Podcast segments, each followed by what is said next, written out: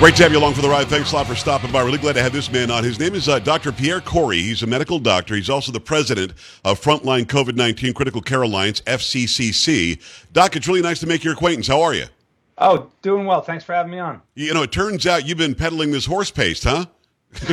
yes, apparently. Uh, you don't know this about me. I had COVID once, maybe twice. I'm not sure if I had it the second time, but uh, I'm 56 in pretty good health. I'm not in a high risk category. I am not vaccinated. I won't get the jab because I don't know what's in it.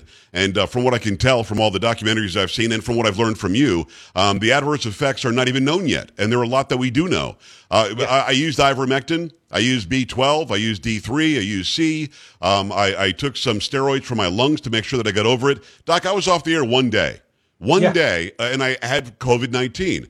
So this is something that obviously I'm not a special person. I'm not a superhuman. I'm just some guy who happened to get it and I treated it the right way. Um, why is it that people weren't listening to people like you from day one when it came to ivermectin or hydroxychloroquine or zinc or fill in the blank? Why were they so dead set on you not being heard?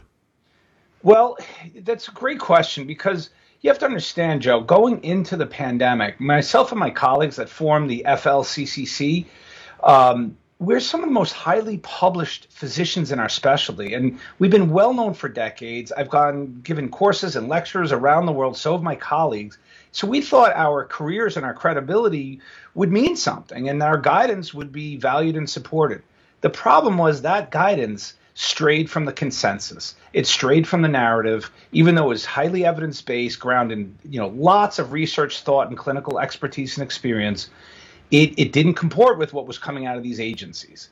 And and it's a really sad thing because what happened to you listening just one day on the air, you know, you had access to good information. Yes. And you acted on it, you had a sound approach and you got better quickly. That's been my experience in my practice treating patients over the last few years is that the treat early treatment works. Yet that message, you know, if the only message that, that, that works for early treatment is this ridiculous drug called Paxlovid.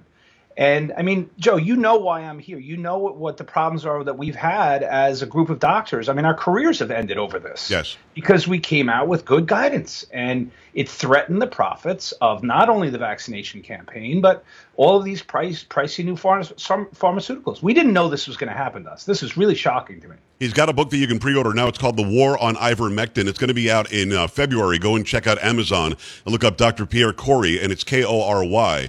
Um, Doc, was it purely about profits? Was it about power and control? Was it about population control? Was it all of those things? Was it none of those things? Because obviously, forcing people to take something where they didn't have informed consent is against international law. EUA just simply means it's experimental, and you take it if you want to take a chance of this helping you. Whereas we had these other uh, therapeutics like ivermectin and hydroxychloroquine and others that were available that we were basically told if Kory says go get it, he's somehow a quack. What were the reasons do you think they pushed the, these jabs from day one?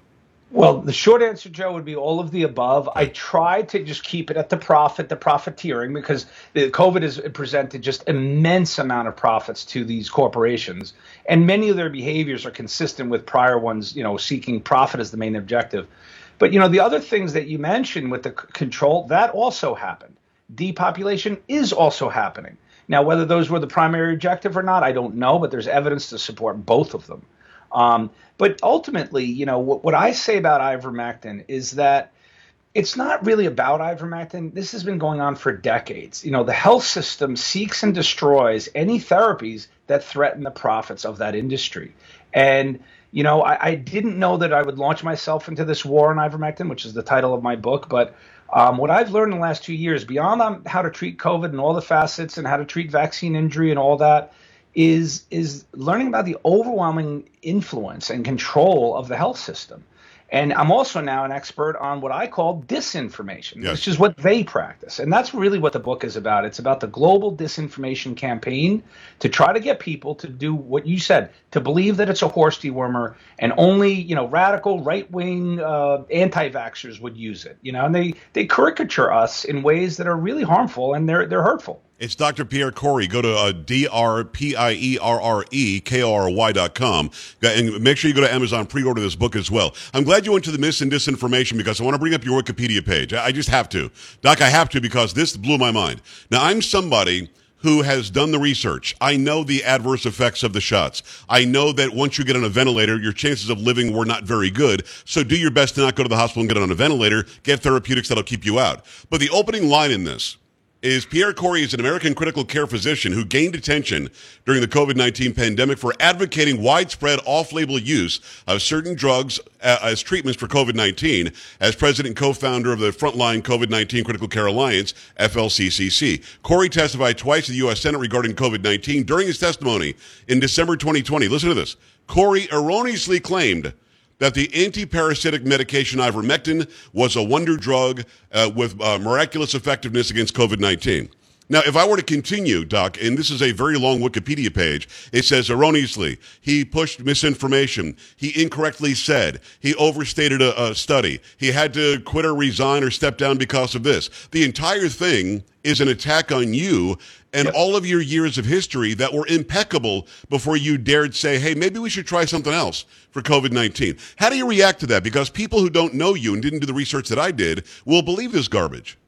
Yeah. I- I, I, how do I react to it now is very different. I've learned to develop a thick skin, and I understand that really this is a war of information. That's also why I appreciate coming on your show because, you know, the, the, censorship and propaganda to get people to believe that ivermectin doesn't work and or other drugs, right? Hydroxychloroquine, they've done the same thing too, and and then to attack and destroy uh, those experts that know it works. I mean, it's all part of censorship and propaganda, which is what forms disinformation. And and so it's been a war of information. And unfortunately, the powers of those that hold, you know, the influence of major media, um, it's been immense, and they've caused a humanitarian catastrophe. And I'll tell you, the two things that underlie that humanitarian catastrophe is one was the wide, widespread suppression of early treatment options like yes. hydroxychloroquine and ivermectin, and then the widespread suppression on the lethality and toxicity of these vaccines.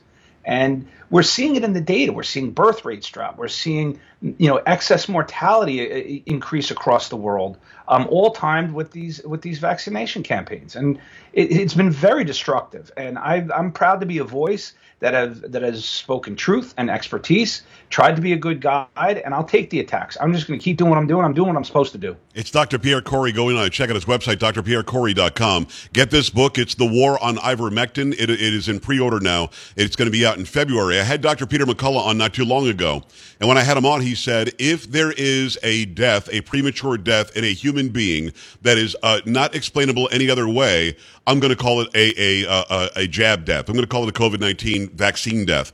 Um, yeah. and, and, he was very serious about that. We do see an increase in mortality that nobody's talking about. They only want to talk about who's dying allegedly from COVID 19. They don't want to talk about people who six months after the shot drop dead.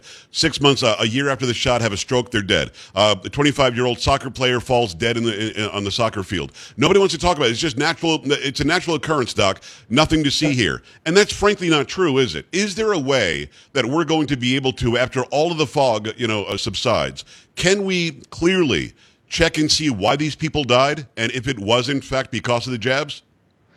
Well, so, so to prove it definitively with an autopsy is difficult because they're not looking for for uh, for you know the causes of, of being related to the vaccine. So autopsies right. are difficult, but we have immense amount of data now. I mean, just look at what happened in the life insurance industry. You know, life insurance CEOs. This is maybe three, four, five months ago at this point. They are saying that they are seeing rises in in life insurance claims in 18 to 64 year olds unprecedented in history. A 10% increase year to year is considered a 1 in 200 year event. They're reporting 38 and 42% increases in life of young people. And that those dying and all of the timing it's after the vaccine rollouts. And now you have routinely reports of people dropping dead, young people without any uh, uh, you know uh, illnesses predating it. They're dropping dead. We have hundreds of athletes around the world, predominantly soccer players for uh, pretty good physiologic reasons collapsing on the field with with uh, cardiac arrest. I mean, it's all around us, but yet you can't talk about it in in a cohesive way. These people out here who were pushing the vaccine from day one didn't know whether it worked. They, they frankly, I'm, I'm, not, I'm not talking at a school here. They had no clue because there was no study done. There was no research done. There wasn't a, a lengthy study done to find out the adverse effects. And then eventually, a few months ago, somebody from Pfizer was asked directly, did you ever test to see if this prevented the spread um, or, or the getting of this disease? No, we never tested that. So from the beginning, when Bourla and when Fauci and when Birx and Adams and down the line, the FDA, the CDC, Walensky, everybody said, if you get the shot, Joe Biden, if you get the shot, you cannot get it, you cannot spread it. When Rachel Maddow said it hits you, um, uh, COVID gets to you, you're vaccinated, COVID dies, it goes away. That was never true. By what yep. re- was there ever any research, Doc, that you can point to that you can say, well, I maybe kind of see why they said that, or did they make it up whole cloth? Well, first of all, they admitted that they didn't have the data to say presented transmission. Right. And I would say that immediately you could see that something was wrong. So when the vaccines were rolled out, the FDA suddenly put up on their website a new policy where they said you don't have to test the vaccinated. Now, why would you do that? So they, they, clearly they started to manipulate the That's data, and the, the, yeah. the, data manipulation started in those trials. You know, the Pfizer FOIA dump, right, which is the Freedom of Information Act request, right. where they tried to suppress the data for 75 years. Why would you suppress data for 75 years that we need now? Right, so you can tell that there was already obfuscations and manipulations, not only of the trials, but of trying to prevent anyone knowing that these things didn't work. They eventually failed. Now it's roundly recognized not only that it does nothing for protection, but actually the vaccinated have a negative efficacy. They're more likely to get COVID now. Um, and so it's really been uh, immense amounts of corruption, manipulation, and fraud uh, with the data. And, re- and recently, they, and recently they're pushing amnesty for anybody who said anything about any uh, efficacy because we really didn't know yet. We didn't have the studies in. Let's give everybody a break who said that it all worked before. Uh, when, when you heard that, what did you think? I, I, I, I mean, amnesty. I mean, what, what, what an absurd notion. First of all, there are criminals who who committed crimes here with the distortions of data, yes. claiming things that were false that actually were injurious to our health. The people, you know, that article last looking for amnesty. It's almost like she wants to be forgiven for believing uh, in the fraud that they didn't know. You know, we we change when we knew better. That's not true. Going back to your point, Joe, they literally as a society, mandated an experimental medical intervention with no long term safety. And suddenly, we were mandating it to hold on to your jobs, to hold, to be able to move, uh, you know, uh, to travel. I mean, the amount of civil liberties that were infringed upon is, is atrocious. And no, you don't get a pass for that. and You don't get amnesty for that. You need to learn to, to know how to behave in the future. Dr. Pierre Kory, MD, go to drpierrekory.com. He's the president of Frontline COVID 19, Critical Care Alliance, FCCC, and also get this book. It's The War on Ivermectin. I know that you did a Fox News uh, op ed recently, and I, and I want to get to that in a second. But just recently, they reissued the EUA, which is nuts to me. Just recently, a 15 member panel of the CDC said, yeah, I think we should probably add COVID shots uh, to, to the mandatory shot regimen before somebody goes to a public school. Doc, what am I missing here? We now have the information. It's at least a 50 50. Let's say before it was 100%, everybody believed that it was, uh, the, the efficacy was great. It's going to work wonderfully. Then we start, okay, 75% now. Well, now we're about 50% sure. Let's say it's only 50%. You and I know that it's not even that. But nope. let's say it's just 50%. Why would they ever push this on our kids when we know that it is not something that children should ever be anywhere near? In fact, any male 30 years old or younger in the Nordic countries, we're told you can't take the shot. It's giving you myocarditis. Why would we push that here? Just to, so, to protect the pharmaceutical companies?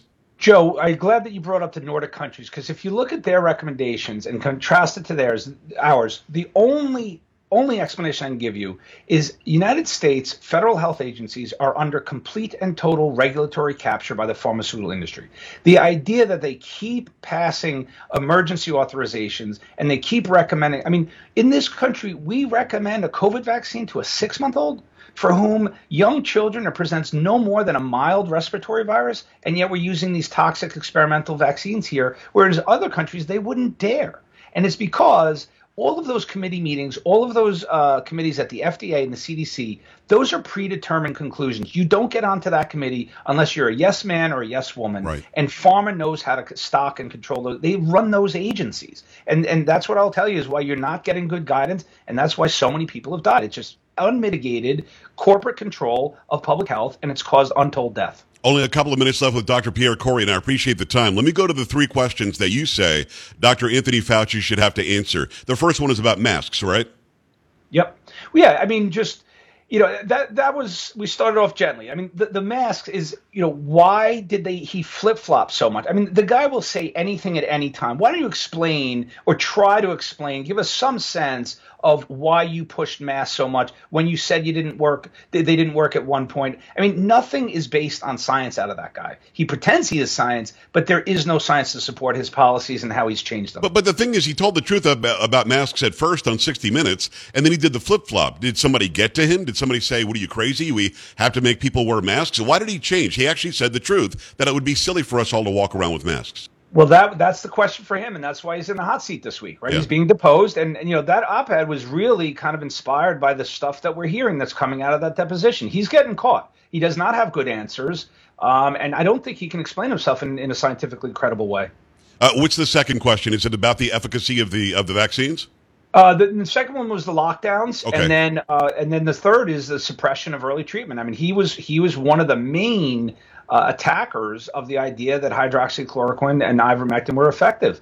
And, and, keep in mind that you know he's also caught on that because 10 years ago, or in SARS and MERS, he's on record for writing and saying that it was effective against uh, the, the, initial COVID uh, epidemic. So, you know, he Fauci is the representative of the pharmaceutical industry, yes. and the, the, these policies are not based on science. So, for him to try in any measured or data driven way to explain how those policies were enacted, he will fail because the science shows that those policies are not supported by data, uh, and especially the attacks on on early treatment. And and that you know, I hope I hope history gets this right. That's part of why I wrote this book. I mean, we have to learn from this. Yes. Um, Eh, the problem is history is written by the winners, and I, right now, although they've they've won, they, they've they've achieved immense profits and accomplished a lot of control and a lot of fear in the population.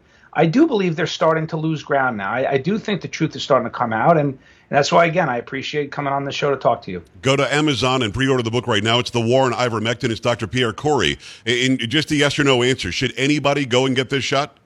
Absolutely not it, it is an absolute ludicrous proposal to get one of these vaccines at this point. It's Dr. Pierre Kory. Doctor, thank you so much for coming on. Do me a favor, come back again soon, would you?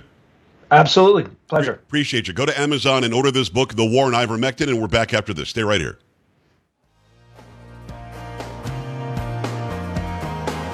This is the Joe Pags Show.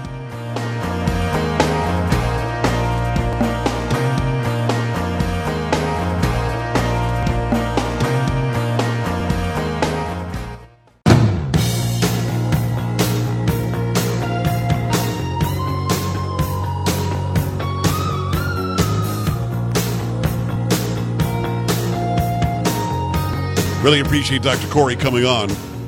About another minute of that interview that uh, I had to edit out because we didn't have enough time to fit it in there. It'll the entire thing because he answers that question at the end about whether anybody should get the shot a little bit longer form. So I'll put the entire thing up tonight. You get it about 11 o'clock p.m. Eastern time, something like that over on Rumble, and I'll spread it around to all my social media. Make sure you're following on Twitter, Gettr, Truth, Instagram, YouTube, wherever I am. Just go and follow. Find your favorite site and it'll be up on there. We'll talk to you in a bit. Keep it here on the Joe Pags Show. This is the Joe Pags Show.